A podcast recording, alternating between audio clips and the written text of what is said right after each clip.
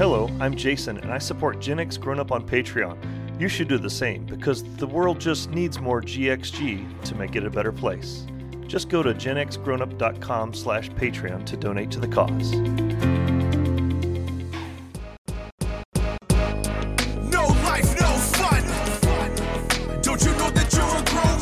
Gen X Grown Up is a YouTube channel, website, and audio podcast you're listening to right now. All made for and by people who love exploring media, games, tech, and toys of yesterday and today through the eyes of Gen Xers who refuse to grow up.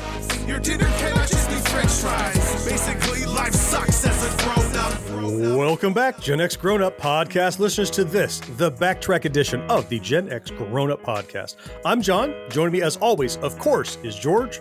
Hey, how's it going, guys? Hey, you wouldn't be a show without Mo. Hey, Mo. Hey, everybody. Guys, it's been nearly 50 years since Jeez. Colonel Steve Austin, astronaut, a man barely barely alive, alive. got his yeah, got his bionic implants and leapt onto our television screens.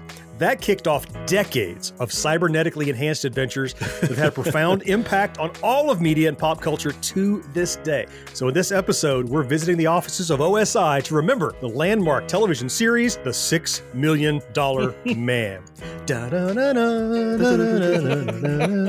Yeah, yeah. I- That's in my head. It's been in my head all week as we're preparing for this show. There's so much Six Million Dollar Man coming. First, though, really quickly, time for some fourth listener email. And our fourth listener is a very involved one of our members over on Discord, Inscrutable Owl. Oh, yeah. Ah, Yeah, and he hit us up actually in Discord uh, in reference to the Gen X stuff we can't stand backtrack from a Oh, couple yeah. weeks back. oh Lord. Yep. Yeah, we've gotten in trouble over that one. Yeah. we? Okay. We, oh, yeah. Okay. Okay, fuck off. Why is it always me that gets in trouble? I don't know. You tell me why is it always you that gets in trouble? no, I stand together with my brethren. It was us. That's okay. Still, many people enjoyed that episode. Inscrutable Owl, one of them. Uh, and here's what he had to say. Just finished this week's backtrack. I'm wondering why you guys didn't mention the PMRC, the uh, Parents Music Resource Center, with the D&D Panic. That is what I hate about our era. It wasn't the hearings. I actually loved seeing Zappa and Snider tear into Congress. but the fact that these old biddies decided to choose what I listened to was utter nonsense. Here they are growing up during the Beatles and Jefferson Airplane, and they say I can't have my Judas Priest or Black Sabbath? Talk about hypocrisy. Great shows, as always, and I'm waiting for the next, as always. Cool. Yeah. I don't know why we didn't dig into that. I mean, we were No. picking the things we most hated, and we had just a small list of stuff, and that was just higher on our list, I guess, really. Yeah. But he's right. That was also some bull, as George would say. Go ahead and tell us. What was it, George? Some bullshit. I Exactly imagine. right. That's Uh, you know, honestly though, I don't remember it, so that's why Really? it wouldn't have been on my list. Oh, Was on that your the list. people who Yep. did the parental advisory labels on Exactly. music? Yeah. Mm-hmm. Oh well, yeah. Fuck those people. That's some bullshit. Remember they had like the, the dirty 15? It was like certain acts that they said were just like like had no redeeming quality and they were just filth and trash. And Mm. yeah, it, it was neat to see these rockers who you assumed were just mindless drug infused hippies show up in front of Congress and go, my esteemed colleagues. And like, oh, Yeah. these guys are about to rip into it. yeah, just, you're right. Screwable Al, it was another thing that was ridiculous and we can't stand it. Just didn't make our list because it was a list and we had to stop somewhere. But fair enough. Fair enough. Thank you so much, though, for writing in. I know Inscrutable Owl hit us up on Discord, which is uh, genxgrownup.com slash Discord. It's a great community. I was wondering if that- he was going to get to it or not. I, I got there. I got. There. I know. I knew you were thinking it, George. a great community of people over there. They're very engaged every day. Or you can hit us up by dropping us a line, or you can drop us a line over at podcast at genxgrownup.com. Either way, read every single comment that you share with us, and most of them, like inscrutable owls, will eventually make the show. All right, it is time to jump into this backtrack oh God. right Oh after this my break. God. Are you tired of seeing your teen or young adult struggle on a path that clearly isn't the right fit? Is your teenager confused about which direction to take after high school? The future of work is changing rapidly, and our kids need to know all of the options available after high school so they're empowered to make the choice that is best for them. In each episode, we explore the latest trends that are shaping the opportunities of today and tomorrow. I'm your host, Betsy Jewell, and this is the High School Hamster Wheel Podcast. Be sure to subscribe to or follow Gen X Grown Up wherever you listen. And while you're there, rate and review the show too. It helps more than you know. He looks good at NASA 1. Roger. BCS rocket switch is on. Okay, Victor. Landing rocket arm switch is on. Here comes the throttle. Circuit breakers in. We have separation. Roger. Inboard and outboards are on. We're coming forward with the side stick. Looks good. Uh, roger. I've got a blowout. Vapor 3. Get your pitch to zero. Pitch is out. I can't hold altitude. Direction. Alpha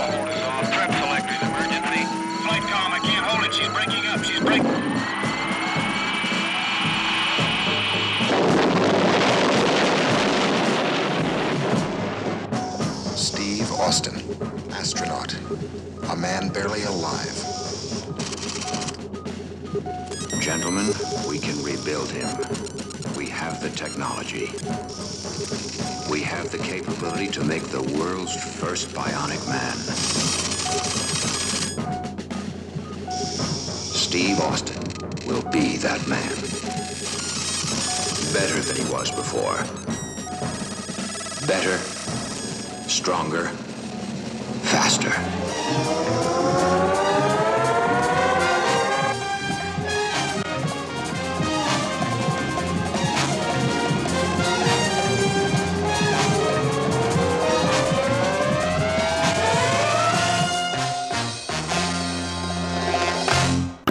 You guys know how much I've been looking forward to talking about the Six Million Dollar Man Oh, yeah. on the backtrack. I don't know why we haven't done it yet, but we're doing it now. like your enthusiasm for six million dollar man always reminds me of the 40 year old virgin with Steve Carell because he's got the he's got He had the Oscar Goldman. Goldman. right? They're He's like, is that "That's- Steve that's Austin's, boss? And he's like, yeah, that's Oscar Goldman. What the fuck are you thinking? Like, Of course he's it so is. incredulous. Like, how could you not have it? Doesn't everybody know that? Before we get going, I would like to know. I I mean, I kind of know from offline, but I want to share with our listeners what is your like knowledge of your relationship with the Six Million Dollar Man? How well do you remember it? I'm going to mm-hmm. start with you, Mo. So, how, what do you remember of it? Oh, I mean, I watched it definitely released because it came on Sunday nights, if I'm not mistaken. Okay, Um, It moved around, anyway, but it yeah. did. Mhm, Um, and yeah, I mean, I watched it, but honestly, it's like one of those shows that I watched every time it was on. But then, Mhm. kind of when the show went away, like I never like went back and rewatched it. It was always something Okay. that I just sort of just watched when it was on. I mean, enjoyed the crap out of it. Watched the reruns when they came on. Mhm. Bionic Woman, not so much, but the rest of it I definitely kept up with. So, and I even had I had the doll with the you know you look through the back of his head, see through his eye, and all Oh, that yeah. fun stuff. yeah. What about you, George? Yeah, I mean, I I remember watching it, but I think I remember more watching it with my dad because Lee Majors, if I'm not mistaken, he was like a an old Western guy. Like he had That's been in right. Western Mhm. movies, TV shows, stuff, right? Yeah. And I think that's why my dad liked him and kind of liked the series. Now, my dad hated science fiction. I'm not saying this is science fiction, but it definitely has that slant with Mm-hmm. It turning of guy is. bionic and everything Sure. my dad would normally not touch anything, you know, "Uh, that's not real. I'm not watching it. You know, like, okay, whatever. But I remember watching it because I think he loved Lee Majors a lot. And Okay. I just remember like certain sequences. It's kind of like if you kind of watch Star Trek and you remember the Kirk and Gorn fight. Like I remember that kind of Okay. thing Little pieces, from little Six Million snippets. Dollar Man. Mm-hmm. Yeah. All right. Yeah.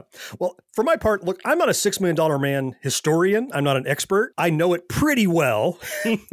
and what I will tell you is that I've carved down the things I want to talk about to about an hour worth of interesting stuff to talk about. There's way more we could talk about in the universe of the bionic world.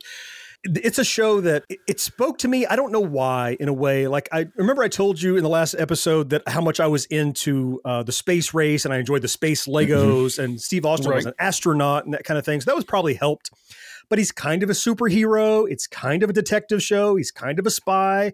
There's and like for your dad, George, there, there's probably something in there for everybody. Sure. you know he had hot girlfriends that people could watch for. He there was action there was animals there was intrigue there was sp like i said all that stuff.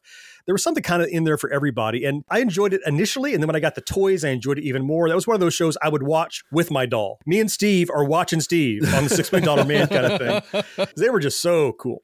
So let's start from a basis of how did the show come about and what was it about so the basic premise that you'll get you might have heard a lot of it in the in that opening sequence the astronaut a man barely alive kind of thing so colonel steve austin is an ex-astronaut and he's piloting an experimental nasa aircraft this is all in the pilot Yeah, uh, it breaks up now austin Right. survives but yeah, just barely. he legally he survived yes but he's pretty much decimated He's a man barely alive. that's it. Hey, that's, should have thought of that.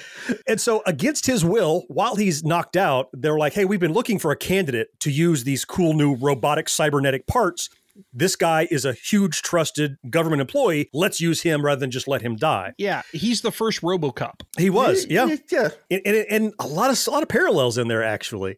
So they do they they transform him with these bionic parts. He has a bionic eye, and he has a bionic right arm and two bionic legs. So you can imagine how tore up this guy was. That that's all the pieces they had to do. It technically transforms him, forms him pretty much into a cyborg. Now, on his recovery, he goes to work as a secret agent for OSI, the Office of mm-hmm. Scientific Intelligence, under the watchful eye of his director, his boss from the 54 year old virgin, Oscar Goldman. And so every episode was him having a new case. So this was not, this was like the Incredible Hulk. It wasn't an ensemble of actors every episode, it was two or three key actors, and then whoever the guest stars were, whoever the guest stars were, he goes to a different place, does a different thing periodically. Now, the idea for the Six Million Dollar Man actually didn't start as the Six Million Dollar Man. There was a novel in 1972 by Martin Caidin called Cyborg. Okay. So this was a sci-fi novel, and it ultimately inspired the 1973 made-for-TV movie of the Six Million Dollar Man, which wasn't called the Six Million Dollar Man at its launch. It was called The Moon and the Desert. So imagine What? he's an astronaut who went to the Yeah. moon, and then he crashed in the desert, and it's the story of his origin. Okay. Huh, okay. Do I remember the pilot not having the sound effects that they added later? You do, you Okay. do. I, I Yep. thought I did. Yep. Well, definitely. We can dig into more of that a little bit later. But yeah, those sound effects that you know, the Yeah. that kind of stuff, those were actually used initially for a foe of Six Million Dollar Man. That later they're like, that was a cool sound. Let's use it for bionic sounds. It- they were still kind of getting their leg. Got like it. think about like Star Trek: The Next Generation season one. Like they're figuring out what they're doing, you know? Mhm. Right. and they hadn't quite figured that all out, Including those jumpsuits. including the, uh, the spandex crap. Yeah. I, I think I finally figured out why I don't have the strong memories that you do. Okay. 72, 73, I was two years old. Yeah. Right. So what I probably remember watching with my dad were probably repeats of the serialization of this thing later. Because I doubt I remember For it from two years old. Now, what happened was this and some follow up movies I'll talk about, those were ultimately chopped up into two part episodes called The Six Million Dollar Man, and that episode was named whatever. So you would have not seen the TV movie in its original form. You would have seen that episodic, you know, chopped into a couple of uh, pieces. Now, that was very popular. Uh, it got followed up by two more movies Wine, Women, and War, and The Solid Gold Kidnapping. Now, if you hear those, Wine, Women, and War, and Solid Gold something, it might sound a little more James Bondy than Six Million Dollar Man. Sure. Yeah. That's what they thought they were going to do. They're like, hey, let's make him very suave, wearing a tuxedo. He just Oh. happens to have these Ah. superpowers. That was the angle they were kind of leaning initially for the Six Million Dollar Man. But Eh, we all know where it ended up. He ended up being just kind of like a just an all around, all American kind of quarterback guy who's super trusted and suave and lucky with the ladies because he's so handsome, kind of thing. It happens to be a superpowered cyborg. So after the hits of those three films in 73, the weekly series got launched in 1974. And as I told you, they chopped up those telemovies, the ones that were made for TV, they broke them up into pieces and they they resequenced them. Kind of like Battlestar Galactica did with some of its stuff back then. Exactly. right. Yeah, because that was originally a long form film. Buck Rogers. Yeah. A lot of Yeah. a lot of shows did that back then. Yeah. Huh? hmm Yep. The show itself ran for five seasons from 1974 through 1978 on ABC, the American Broadcasting Company. Well, this ended up being, we'll talk about it more a little bit later as we get into it, but we now have like these big cinematic universes. We have the DC universe and we have the Marvel universe. We had had television spin offs before, but the Six Million Dollar Man started, what, not cinematic, would be telematic, television matic, whatever. It was a TV shared universe. It wasn't just a spin off where, oh, Mork and Mindy started on Happy Days, but you never saw Happy Days again. This spawned more series that interweaved with the Six Million Dollar Man, and they were really trying to create a larger universe and pretty well successful, actually. You mentioned uh, the Bionic Woman later, Mo, and we'll, while this backtrack is not about the Bionic Woman, you can't talk about one without the other because they were really tightly interwoven, and some of the best episodes of Six Million Dollar Man were centered around the Bionic Woman, too. So. That'll get us started. So that only took 15 minutes to get through what allegedly is probably an hour and a half long discussion about the origins of the character. The one thing I will say that's really interesting to know that not everybody picks up on unless you watch it from the beginning is that Steve Austin, if you watch him regularly in the series, he's a happy go lucky playboy that takes assignments and does what he needs to do. But it was a much darker series at the beginning. When it started, he was very angry about what they had done to him. A la Robocop, you mentioned, George. Mm-hmm. He was not happy with it. He was having some rejection problems that they had to fight. He had he had this dedicated doctor, Rudy Wells, who was a recurring character, who actually was his bionic doctor. And he was not at all pleased. He wanted these things out of him. He said, You should have let me die. It was very dark and very heavy. It was not a kid's show. Now, like so many things, it's made have started that way, but it became a kid's show a little more light, a little more airy, a little more fun a little bit later. Uh, so we're going to get into not only the cool storylines that they had, but when we get back, we're going to talk about the amazing roster of talent, not just in the regular Yeah. cast, but the recurring guests right after this. My name is Cindy Burnett, and each week I interview at least two traditionally published authors on my podcast, Thoughts from a Page. We talk spoiler free about their books, so you can listen whether you have read the book or not.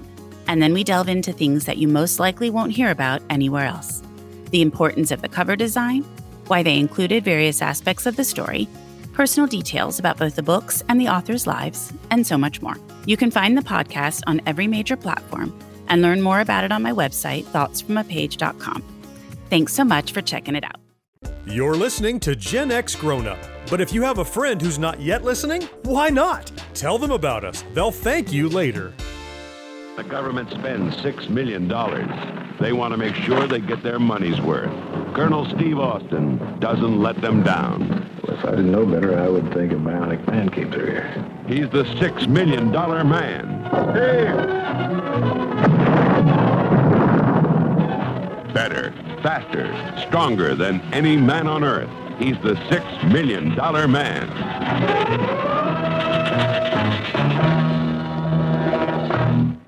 Before we go any further, talking about the fictional universe of the Six Million Dollar Man and OSI and all of that, uh, as we often do, talking about media like this, it's good to stop and talk about the talent, the behind the camera, in front of the camera that brought this thing to the forefront. And so, early on in his career, the executive producer of the Six Million Dollar Man, who worked with Martin Caidin to convert his novel into a series, was none other than Harve Bennett. Wow. Really? Star Trek yeah. Harve Bennett. Yes. Became a legendary director. I don't think they called it back then, but he was effectively the showrunner for the Six Million Dollar Man. He was the EP. Uh, and interestingly, we talked a minute ago about a man barely alive. That's Harve Bennett's voice in the opening credits. Oh, That's really? him talking. Ah. Yeah. Now okay. it cuts to Richard Anderson talking his quotes in there, but the overall narration is actually the EP. Uh, and Harve Bennett went on to have a tremendous career, as you said, George, with you know film direction Yeah. and just yeah, and producing stuff.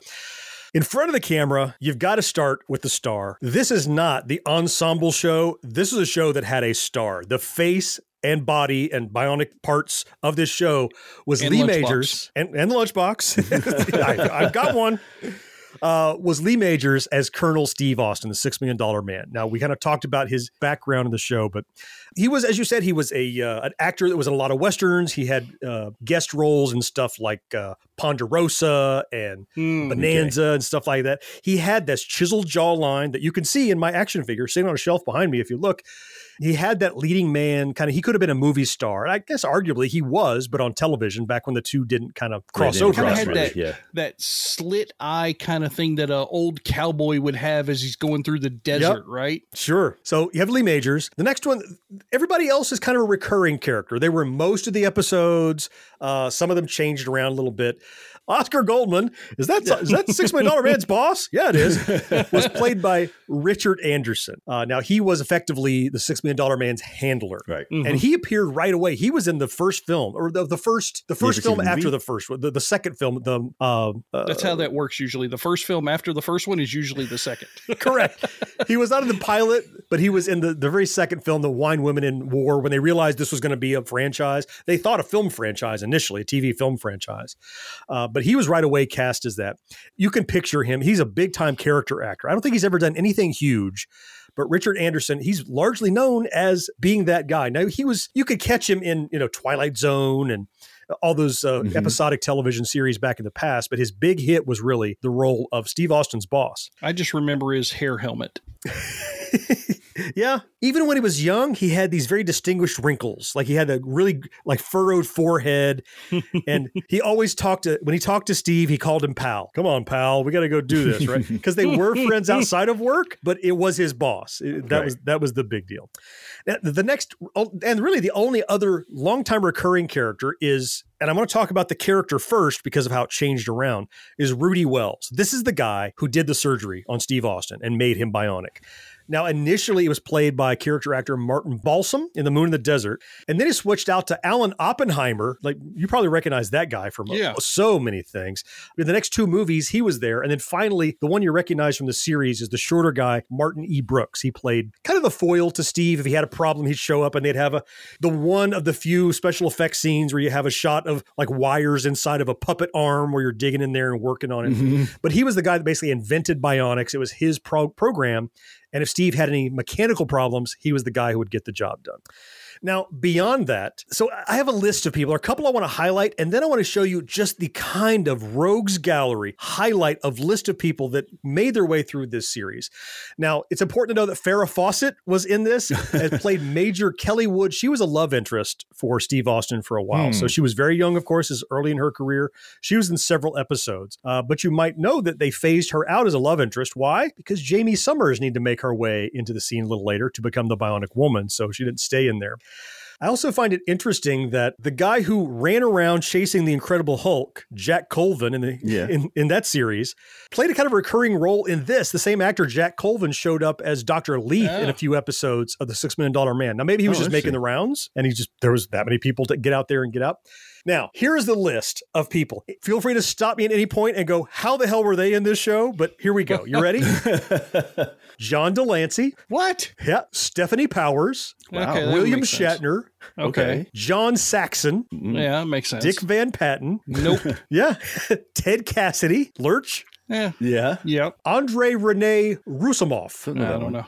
That's Andre the Giant. Oh. Oh, that's right. Holy shit. How do I not know his full name? yeah. Me okay, but come on, George. Fucking right. How could you miss that?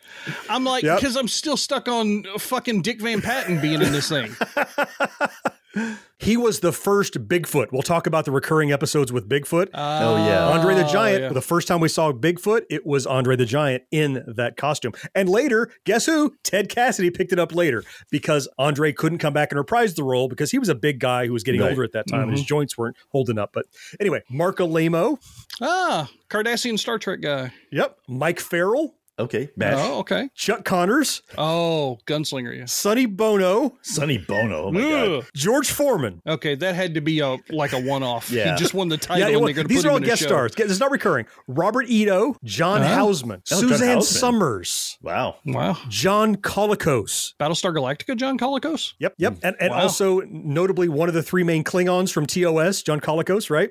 Right. Yeah, Erik Estrada, Dick Butkus, Flip Wilson, Joanne. Worley, Oh. Bernie Kopell from The Love Boat, Oh, Rick. Springfield, Rick Springfield. Oh my god. George Takei, Carl Weathers, John Hoyt, Sandy Duncan, Frank Gifford, Les Moonves, the guy who became the president of CBS, was a guest star on this. John Landis, Kim Basinger, Dana Plato, Dick Sargent, Gerald McRaney, Dick Durock. This is just a few of the hundreds of people who went on to have great long careers. Well, I got to say one thing. Yeah. At least Star Trek was the most rated franchise in that list. They had like 12 people that were in Star Trek in one A lot of 'em. frame or another. That's Right. right. Yeah, that's true. Many. And now I didn't know these people were. Now when I go back and watch the Six Million Dollar Man, it's kind of like watching you know an old episode of uh, I don't know any old black and white series and go, holy crap, that's such and such. Right. And you see them young, you never seen them like that. Like I didn't recognize these people back then because they were nobody to me. And now you'd be watching and be like, holy crap, there's Sulu. What's he doing here? You know, it's just amazing. To see these people. The one I say for last, and the one that kind of is going to bridge this segment and the next one, is Lindsay Wagner, who played the role of Jaime Sommers. Now, Yeah, you mentioned. Mo, that uh, you didn't watch so much The Bionic Woman, um, but they worked really hard to make sure you did because they intertwined these series really, really well. So they cast her as Jaime Sommers. She was a love interest for Steve Austin, and she was brought in intentionally with the idea that they would have a little series. She was in nine episodes. Uh, she kind of came in and out, and she was uh, she was a tennis pro. She was an instructor, and she Mhm. had a parachuting accident. Right. And you'll see at the opening credits of the Bionic Woman. Now, what you might not remember is this parachuting accident. She was nearly dead again. She her severed her spine or whatever terrible things that happened.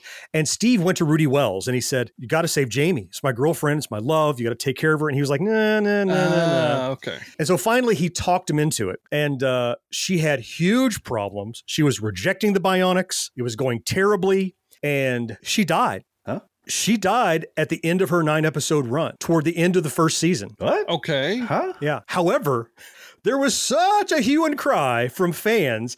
What do you mean you killed off the Bionic Woman? This is amazing. That the very next season, and we'll talk about these storylines in the next next segment, but they found a way to bring her back and gave her her own spinoff and even further entrenched into this. But Lindsay Wagner then launched later the Bionic Woman that ran from 76 to 78. And she and her dog Max, I love this bit of trivia. Nobody ever knows, but I remember for something in my brain that is not being used for more important things. The German Shepherd. Why did they call her dog Max? Don't know. Well, her dog's name was actually it was short for Maximilian. Okay. It cost a million dollars to make her dog bionic. So that's how he got his name, Maximilian. Wow. and you might remember he was deathly afraid of fire and he would freak out because when he was a puppy, he was there was a fire and he was trapped in his kennel. So, all right, we've got the six million dollar man, mm-hmm. That's right. right? And we've got Maximilian the dog, but the woman is not worth reading how much it costs to make her the bionic woman. We just get bionic. I love that you asked me that question because I'm ready with an answer. That's right. So Max cost a million. That was Lindsay's dog, or, Jaime's dog, rather. Steve cost six million dollars. They never say exactly how much it cost to make Jaime bionic. It's and by the way, she does not have the bionic eye. She has a bionic ear. Ear. That's Yeah, right. Yeah. She kept moving her hair to, so And she like, could hear better. Right, exactly. How do you show that she's listening? Oh, she pulled her her hair back because clearly the hair was getting in the way of the bionic ear. Right, you can't hear through hair. But that's how they would show she's listening. Right, they played the sound. It held, sounded like a sounded like a like a sonar ping for a for a submarine or something like boop boop boop. Boop, boop, boop, right, but they even mentioned they didn't say exactly what she cost, but Rudy Wells even jokes one time with Oscar and Steve that Jaime didn't cost as much to to upgrade as you did because the parts are smaller. Wow. You want to talk about workplace bias right there. Holy Yeah. crap. Well, she's a petite young They lady. canceled in a heartbeat today. Well, she was smaller physically, so that was the rationale. Mm. Now, this spawned, as I said, not just one series, but what's really ultimately was just two ep- two series. But they had ideas to do more and go bigger. When we get back, we're going to talk a little bit more about the Bionic Woman and some other really cool storylines that you may or may not remember. the Six Million Dollar Man. I narrowed it down to just a few because this is the next part that I could talk forever on. So stick around. We're going to talk about probably some of the most memorable scenes, series, and kind of storylines from the Six Million Dollar Man. Pit Pass Moto, sponsored by Moto America, is the show that keeps you up to speed on the latest in motorcycling and brings the biggest names in motorcycle racing right to you. From candid interviews with the top names in racing to providing insights into the trends and trendsetters driving the motorcycle industry, we have you covered. New episodes are available every Thursday at pitpassmoto.com and on your favorite podcast app.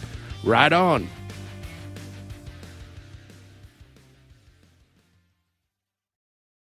Each episode of Gen X Grown Up has show notes loaded with links where you can learn more about our topics. And there's even more to see and hear over at genxgrownup.com.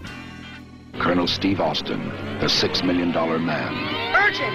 Your mission is to capture the spy. Quick, into the rocket! and Kenner's Six Million Dollar Man Bionic Transport and Repair Station. Switch rockets to full power. Hey, something's wrong. The rocket's crashing. Colonel Steve Austin's hurt. Get him into the repair station. We'll have to check him out. Yeah, we can rebuild him. Check all bionic systems. Arm readout faulty. Replace modules. Any head injuries? No damage here. Steve's computer readout A-OK. Operations a success. Check bionic eye. A-OK. Let's test his strength. Can he lift the engine block? Did it. Let's get the spy. There he is. I see him.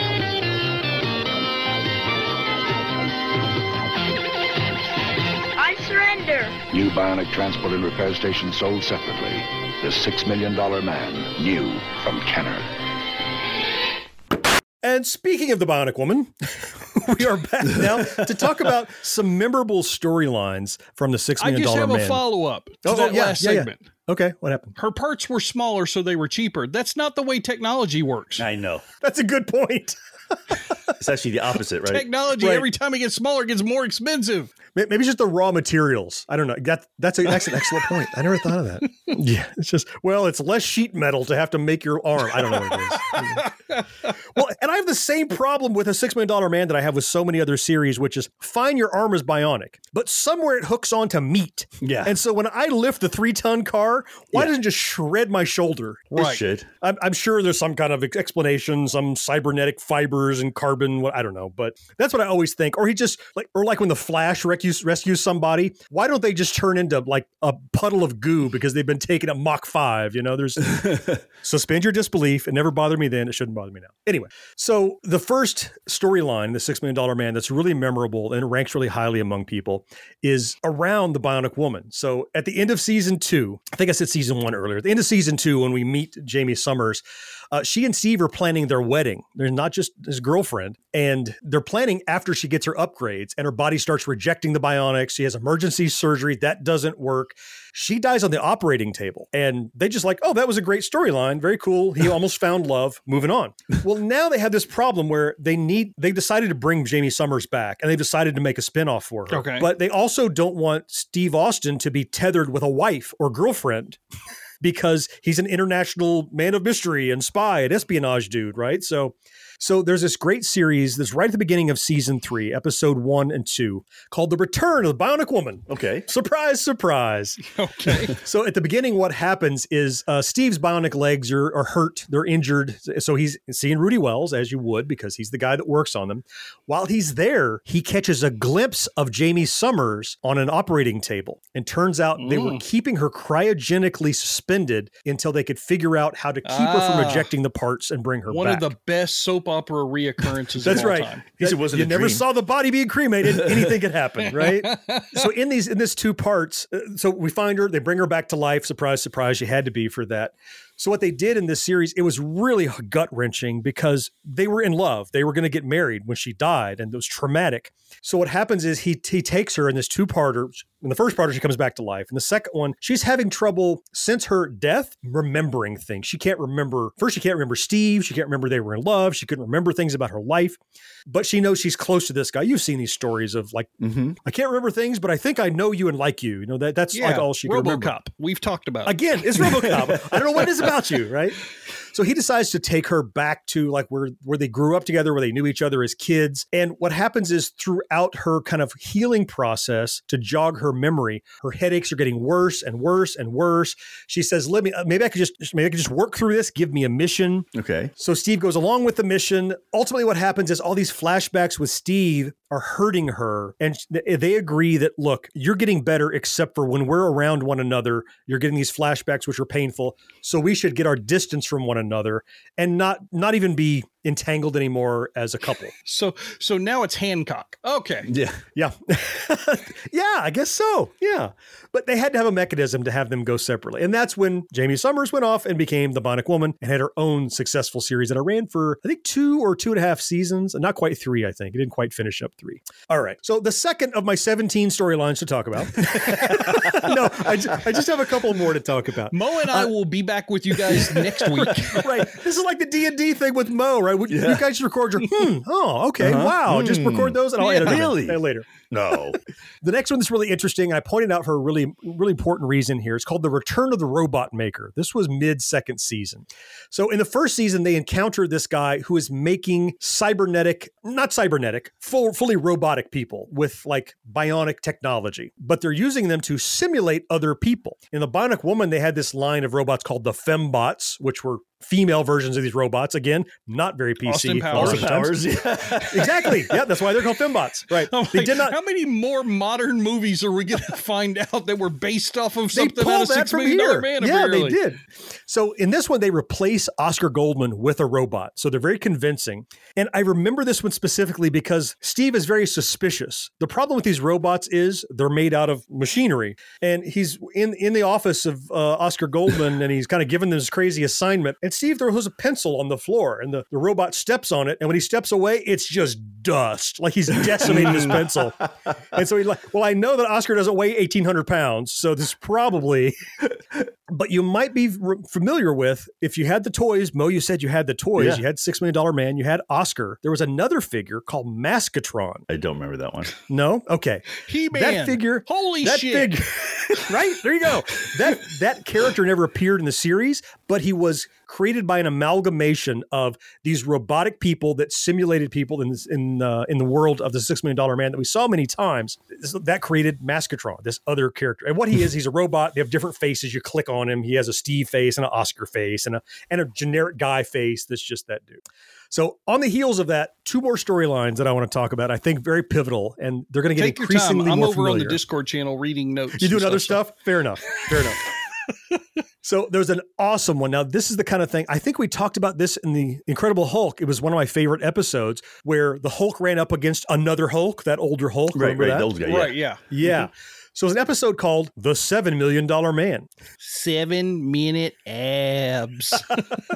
So Steve finds out, and he's very upset about this, that Oscar and Rudy have been keeping from him. They made another cyborg. Uh huh. This guy had all four limbs replaced with bionic parts. So he had two bionic arms, Mhm. two bionic legs. But the problem is he wasn't a good man to start with. Oh. So, So and it only cost an extra million to add a whole nother limb. yeah, well, and no eye. And- Mathematically, that works oh, out. the eye, Yeah. that's the expensive part. Okay. Well, he, he had So- bigger parts.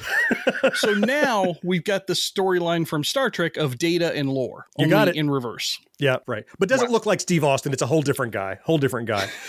so in, in this episode, it's really neat because that guy becomes power hungry and he's like, I'm a god. I could do whatever I want. And so he starts misusing his bionic powers. And of course, Steve has to step in. I just, I always think it's really awesome when you have an overpowered person and you put them up against someone who's similarly powered. That's why superheroes have to have supervillains. Right, Because right. it's easy to beat up the, the schmucks that don't have any superpowers, but you had that. So that was a really remarkable one. The last one is probably the one most people remember, but I'm willing to bet most people don't remember the story points. George, you said you remember vividly Kirk fighting the Gorn or whatever. Mm-hmm. You probably remember vividly the Six Million Dollar Man tangling with Bigfoot. Yep. Oh yeah. 100%. Yep. That happened more than once. We said a second ago talking about the talent. Initially, they had Andre the Giant playing Bigfoot. So they did it twice. They did it in middle of season three, and then they went back in season four and did it again. I want to talk about them both, but briefly because one kind of ties into the other and how they did this shared universe. The first was called The Secret of Bigfoot. It was a two parter. Steve and Oscar are in the California mountains working with his earthquake team because there's been these tremors and they want to see what's going on. Well, Bigfoot shows up and abducts uh, the, the scientists, and they have to start studying. Well, the first fight that Steve and Bigfoot have, if you've ever seen the Bigfoot toy that Kenner put out, he has a, a chest plate that pops up and there's robotics behind Right, it. right, right, yeah. Right. Like, well, why is that? So, in the world of the Six Million Dollar Man, Bigfoot has a clear origin story. He's actually placed there by aliens who are living in the woods. Wait, you said a clear origin story. Oh, I'm, I'm going to be very clear. okay. There are these aliens from another planet that are studying us to protect themselves. They brought a lesser life form, this monster, from their planet, but they enhanced him with their version of bionics called Niosynthetics. So Bigfoot is a physical flesh and blood being, but like the Six Million Dollar Man, like the Seven Million Dollar Man, like Jaime Sommers, he is a like motorized cybernetic robot monster there to protect aliens. So does he have a brain or? Oh yeah. Oh yeah, he's a he's a regular. Yeah, yeah. He is a hominid. He's just not as intelligent as higher life forms on the planet from Well, wherever they come like from. the way you were describing him there for a second, like I was wondering if he was like an unmanned piloted vehicle kind of thing for the aliens. Like if somebody in the spaceship up above Earth was like walk left, oh, right, oh, left, driving him? right, No, no. kind of thing. Yeah. He's like a he's a robotic bodyguard. He's out there protecting the aliens from being discovered. So he himself Gotcha. gets seen, but the aliens don't. And so I think most people remember it's Bigfoot, but they don't remember. Remember, wait, he's a robot. In fact, at one point, Steve tears off his arm, and there's all wires and shit That hanging I out of it. remember. Yeah. I remember that now that you say that. I remember that scene. Yeah, it was all the metal shit dangling out. I'm like, whoa. Bigfoot's a robot? No, he's kind of like Steve, and they're like fusion powered or something. and stuff. anyway, it's it's a whole, whole big thing. I only mentioned that to say that the really cool thing they were doing, and I alluded to this a couple of times, is in the next season they did the return of Bigfoot. So it was season four, episode one, and it was it doesn't matter what the story was about. It's just cool. It's more about the aliens. It's more about Bigfoot. This time, Ted Cassidy, I mentioned, took on the role role of the, the, the guy in the suit as Bigfoot. He and Steve had become friends in the first one. Well, as much as you could be friends with a beast, I guess, but he knew him and recognized him. Ultimately, what happens is Steve is trying to help these guys because they're saying we need help for our for our planet. Things get way too complicated. He almost dies. He asks Jaime Sommers if she would take over the mission to save the world. The continuation of this story is not on the Six Million Dollar Man. It's season two, episode one of The Bionic Woman. You had to go to the other show ah. To see the rest of Smart. this story. Okay, They were okay. tying these things together. And in a minute, we're going to talk about kind of the history and the impact of, of this series and what it did and how they were planning on even more to happen. But television was changing, the landscape of media was changing. Uh, you're going to be surprised who was going to be the next bionic person. I don't think you would ever guess. It just didn't pan out. So, uh, listener, if you would like to know what Webster, no, close. Close. Listeners, stick around and you will find out that and more in the next segment. You know, a lot can happen in seven minutes, and luckily, that's how long it takes me to tell a story. My name is Aaron Califato, and I'm the creator of Seven Minute Stories. I'm proud to partner with Evergreen Podcasts, and I'd like to invite you to join me on this journey. I'm going to take you on some crazy roller coaster rides using my unique extemporaneous storytelling style, and together, we're going to try to make sense of the world, all through the art of storytelling, and all in approximately seven minutes. If you're a die-hard Gen X grown-up, you can pledge your support by clicking join on YouTube or by becoming a patron at genxgrownup.com slash Patreon. Rescued from the brink of death. She's breaking up. She's breaking Transformed by radical technology. We can rebuild him. Part man. Part weapon. All bionic action. Steve Austin is the Six Million Dollar Man on the Sci Fi Channel. Coming up next. We've repeatedly been talking about the Six Million Dollar Man, the Bionic Woman, Maximilian the dog, all all these parts of that. And many people, when you look online, it's just so hard to say the Six Million Dollar Man, the Six Million Dollar Man. It's just a blur. SMDM is how it's abbreviated. You know, it's like Okay. uh, is because that, that's the shorthand for it. Just like BSG for Battlestar Galactica, Battlestar Galactica, you know, Mhm. the shorthand. But because the title is right, right in the title, they talk about how much these things cost. I thought it would be interesting. We've done this several times before. Back in 1974, when they created the Six Million Dollar Man, he cost Six Million Dollars. Right. Anybody want to posit a guess what that might be in 2023 dollars? 20 million? I, I think I know, but I'd rather you, since this Yeah. is your podcast, Yeah. I'll let you go. Yeah. Taking inflation into account, it would cost more than $35 million to do what they did for 6 million back in 1970. Well, three for the movie, 1973. Considering what they did, that feels cheap today. Like Yeah. today, he should be the billion dollar man. No You question. think so, right? Yeah. Interestingly. So by 1978, all the series were over. The attempts to launch other franchises really hadn't panned out. I, I think we even talked about in. I keep talking back to the Hulk, but I think they were talking about trying to spawn off a She-Hulk that didn't happen. You know, from the Hulk series, they were looking at other things that just didn't fully pan out. But it was still a viable franchise. So there were several reunion movies. That was a very popular thing in network television back then. wasn't Hmm. big enough to go to the big screen, but they had all these actors available to bring back, and so they had several reunion movies. The first one was in 1987 called, unsurprisingly enough, The Return of the Six Million Dollar Man and the Bionic Woman. Clever. So rather than being just a Steve Austin or Jaime Sommers story, they said both of these series were very, very Apparently beloved. now her headaches are fixed, so they can be in the same scene together. Apparently, yeah, they could be in the same scene Yeah. together. Well, as you saw with the Bigfoot storyline, they could get together and do stuff. They just weren't romantically involved. They weren't tight like that anymore, you know?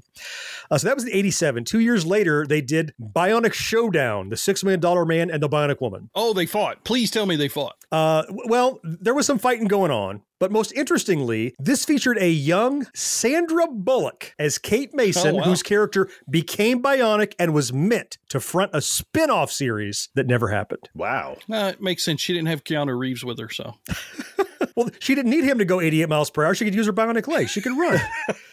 Can you imagine? Like, think of the parallel universe where Sandra Bullock is this new bionic woman going into the 90s, a 90s era television show.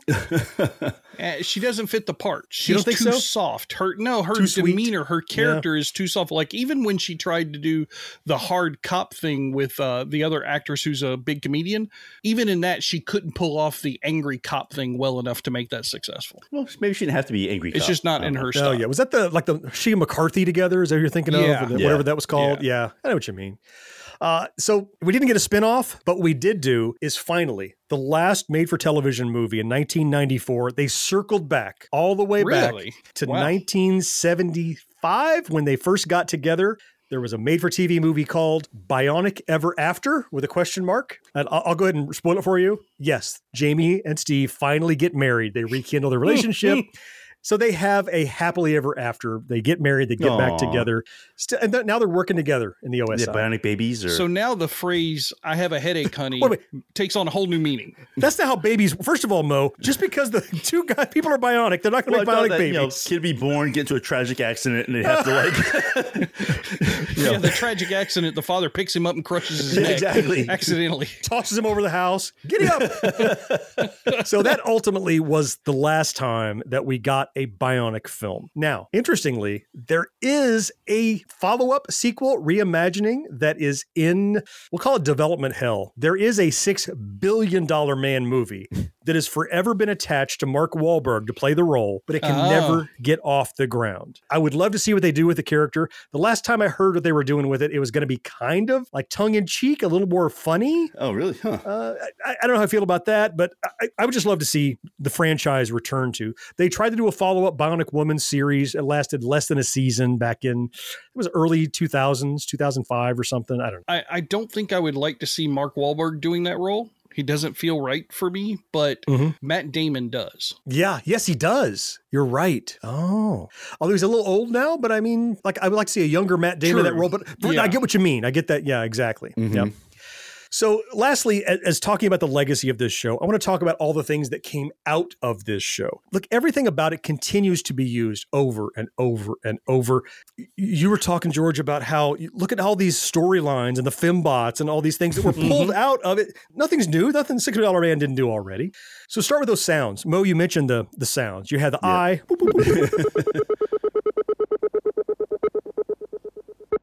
You had the running, which is the.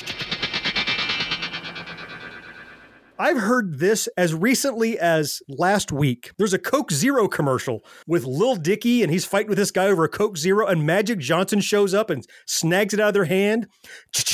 They play the sound effect, and now it just means someone powerful doing something amazing. It's kind of that, Right. that's what that sound means now. Does he do it in slow mo in the commercial? Uh, maybe a little. It might be slowed down a little. Okay. Yeah, that would make sense. Yep. Well, that was exactly how they did it in this series, right? So, of course, you couldn't run super, super, super fast.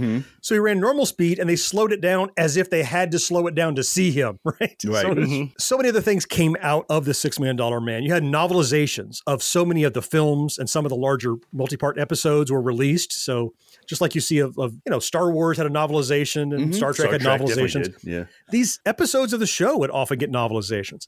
Comic books, oh, were so good. There's even modern uh, uh, Dynamite, the kind of the indie developer. Oh yeah, They Mhm. picked up. They have done like a season six of the Six Million Dollar Man, a series in there. They've done crossovers and stuff.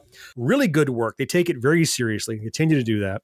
I have many book and record sets, like the LPs you put on the record and you follow along the stories of the Six Million Dollar Man. I had some of those when I was a kid, and one of them was like he goes to save Santa Claus at the North Pole. It was really goofy, but you got Is a character. that where the Scrooge scene came from? no, it isn't. But that's another great parallel that they kind of look back on. He does save Christmas, though. He does save Christmas. Right. Uh, there were board games that you could play. I have several of the board games. Now, they weren't great board games. It was like so many board games back then. It's like, we got a goofy game. Let's brand a Right. $6 million man. Now, one of them is called Bionic Crisis, that you do have like Bionic on cards and you have to make circuits and stuff. That one's pretty good. But, Yeah. but the biggest one, and the one that you mentioned at the top of the show, George, Oscar Goldman, in the 40, 40 year old virgin, Kenner. Made a toy line that was absolutely when all we had was GI Joes that were 12 inches, and then we had little figures that weren't. Kenner put out this line of 12 inch action figures, and you had Steve Austin, you had Mhm. Oscar Goldman, you had Maskatron, you had that Bigfoot. I still don't have a Bigfoot action figure, by the way. They're so expensive because they were lim- limited runs. They were out there, and usually they don't have that chest plate that I talked about, where you, you see bionics behind his Right. chest. Oh, right. Like you can download a 3D printed repro, you can remake them. But they didn't stop. They had all the play sets. They had a mission control center. They had a transport repair station that turned into a rocket so he could fly. And then they had replacement parts. They had critical assignment arms and legs that they needed for special missions. One of them you attached in, and it was a rebreather, so he could do scuba missions. Nothing that ever was in the show.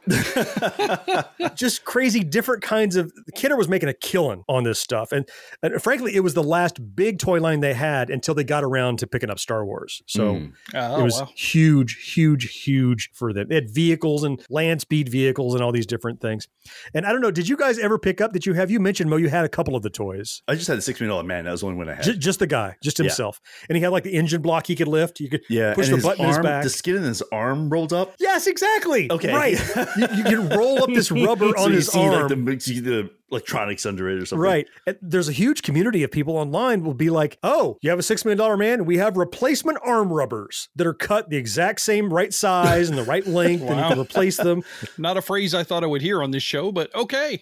Well, it's probably, yeah. It's replacement arm rubbers. You're right. That's seldom have I said those words in that order, but only when related to $6 million man. Did you have any of the toys, George? Anything that you ever played with? I, I don't think I did. I maybe No. had a Steve Austin figure. That might have been the only one. I like part of remem- remembers that arm thing, but I don't remember if it was mine or a neighbor's. yeah, yeah, they're everywhere. I mean, the Steve Austin figure is one you can easily get. It's out there. You'll find them. You can get it for in so-so shape for 50 bucks or so because they they made there are actually multiple waves if you're a big time collector there's the first version there's the second version where they they changed from an engine block to a uh, like a steel girder he could bend you know, some different pieces that they Mm. had in there what shape can I get it in when it's free? Mm. Probably crappy. I think even even tore up, it would cost you about ten bucks for even just a torn up, no arms, no legs guy. Because the the Mm. mechanism inside that made his arm move, that's a part that people have to replace sometimes too. So if you can get one that even the torso, just So, so there's a six million dollar parts community that you can make a fortune on. Apparently, I think there I is. Oh, know, If you can find unfortunately, it, but you can make some money. you can make some money, right? Right now, it's it's not going to be Dungeons and Dragons popcorn dice kind of money, but you can definitely make eh. money off of them. Guys, I want to thank you for humoring me with my walkthrough remembering the Six Million Dollar Man. There's so many more things that I could talk about, but I'm going to leave that to our fourth listener. If there was a specific part of the Bionic universe that you enjoyed, if there was an episode that you really liked, or something that we didn't talk about here, I couldn't talk about everything because Georgia Mobile only tolerate me ranting about a thing I love for so long before they tune out. Frankly, I think it was 10 minutes ago, but they stayed with me a little bit longer anyway. Guys, do you have any last thoughts or memories or anything I've talked about that spark your uh, thoughts about the $6 million man before we go?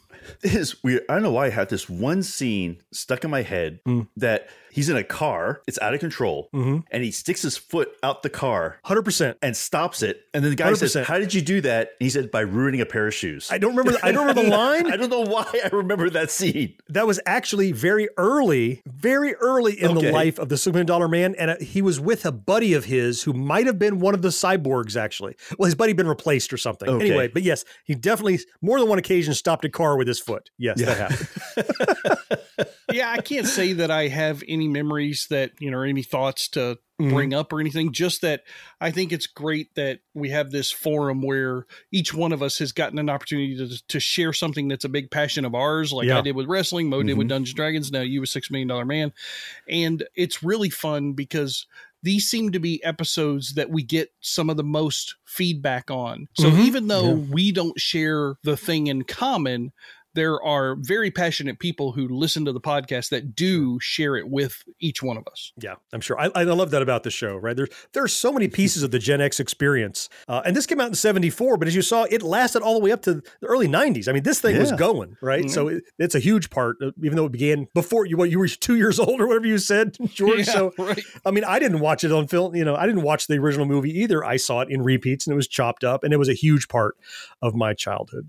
Again, thank you guys for humoring me running through the Six Million Dollar Man. I love this series. I still will every once in a while watch an episode. I would say it holds up better than a lot of other series, actually, because it wasn't just like the greatest American hero, not just reliant on this guy can fly. It's not just Mhm. a superhero thing.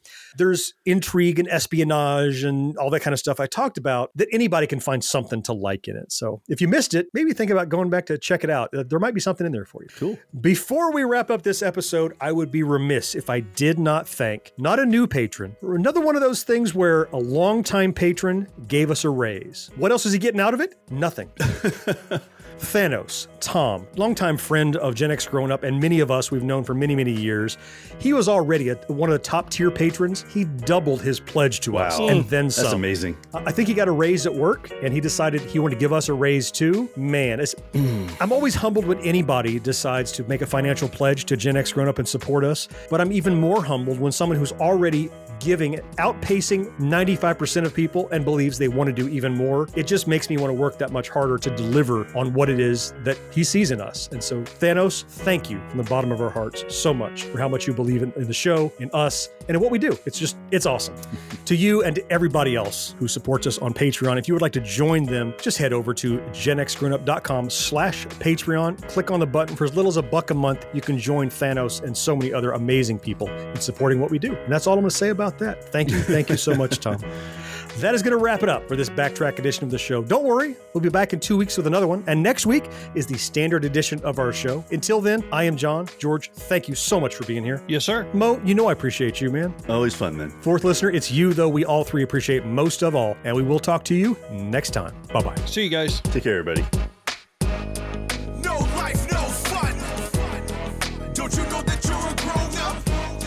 Gen X Grown Up is a member of the Evergreen Podcast family. Learn more at evergreenpodcasts.com. Watching shows. Unacceptable for grown ups. Your dinner cannot just be french fries. Basically, life sucks as a grown up. Uh, it was on ABC, the American Broadcasting was it channel network. American What is it? Broadcasting What is it? Company. Company. Company. I'm like, I can't think of what it's called. Did they make another like a kid and they gave him like bionic legs or something? Oh, I don't remember that one, but I don't remember every episode either. But it could be. I really want to believe know you. how they make his bones grow. That's what Oh I He's a yeah, teenager, yeah. so maybe he's fully You grown. get- I don't know. No, there's you get an Allen wrench and just make it a little longer each, each week. Well, hey, podcast listener. My name is Vince, and I'm the host of a show called The RR Show. It stands for Reddit Readings. We're going to sit down twice a week, and I'm going to bring you the most entertaining stories from all of the best subreddits that exist online. Things like malicious compliance, petty revenge, hey, lady, I don't work here. Oh, there's so much more. Lots of great stories and things you won't believe. Like the one time uh, this dude was caught in a bathroom with his friend and he was slapping them because that was the only way that he could actually legitimately help them. A mall cop comes in with a taser. Oh, yeah, the rest is history. It's going to be fun. There's, uh, I don't know, I got like 20 seconds left, so I don't got much more time to tell you another story. But just join me on The RR Show. It's from Evergreen Podcast, produced in partnership with Wessler Media. So, The RR Show, wherever you get podcasts, subscribe today. And uh, it's like an adult story time. Let's hang out together. The RR Show. Subscribe today wherever you get your podcasts.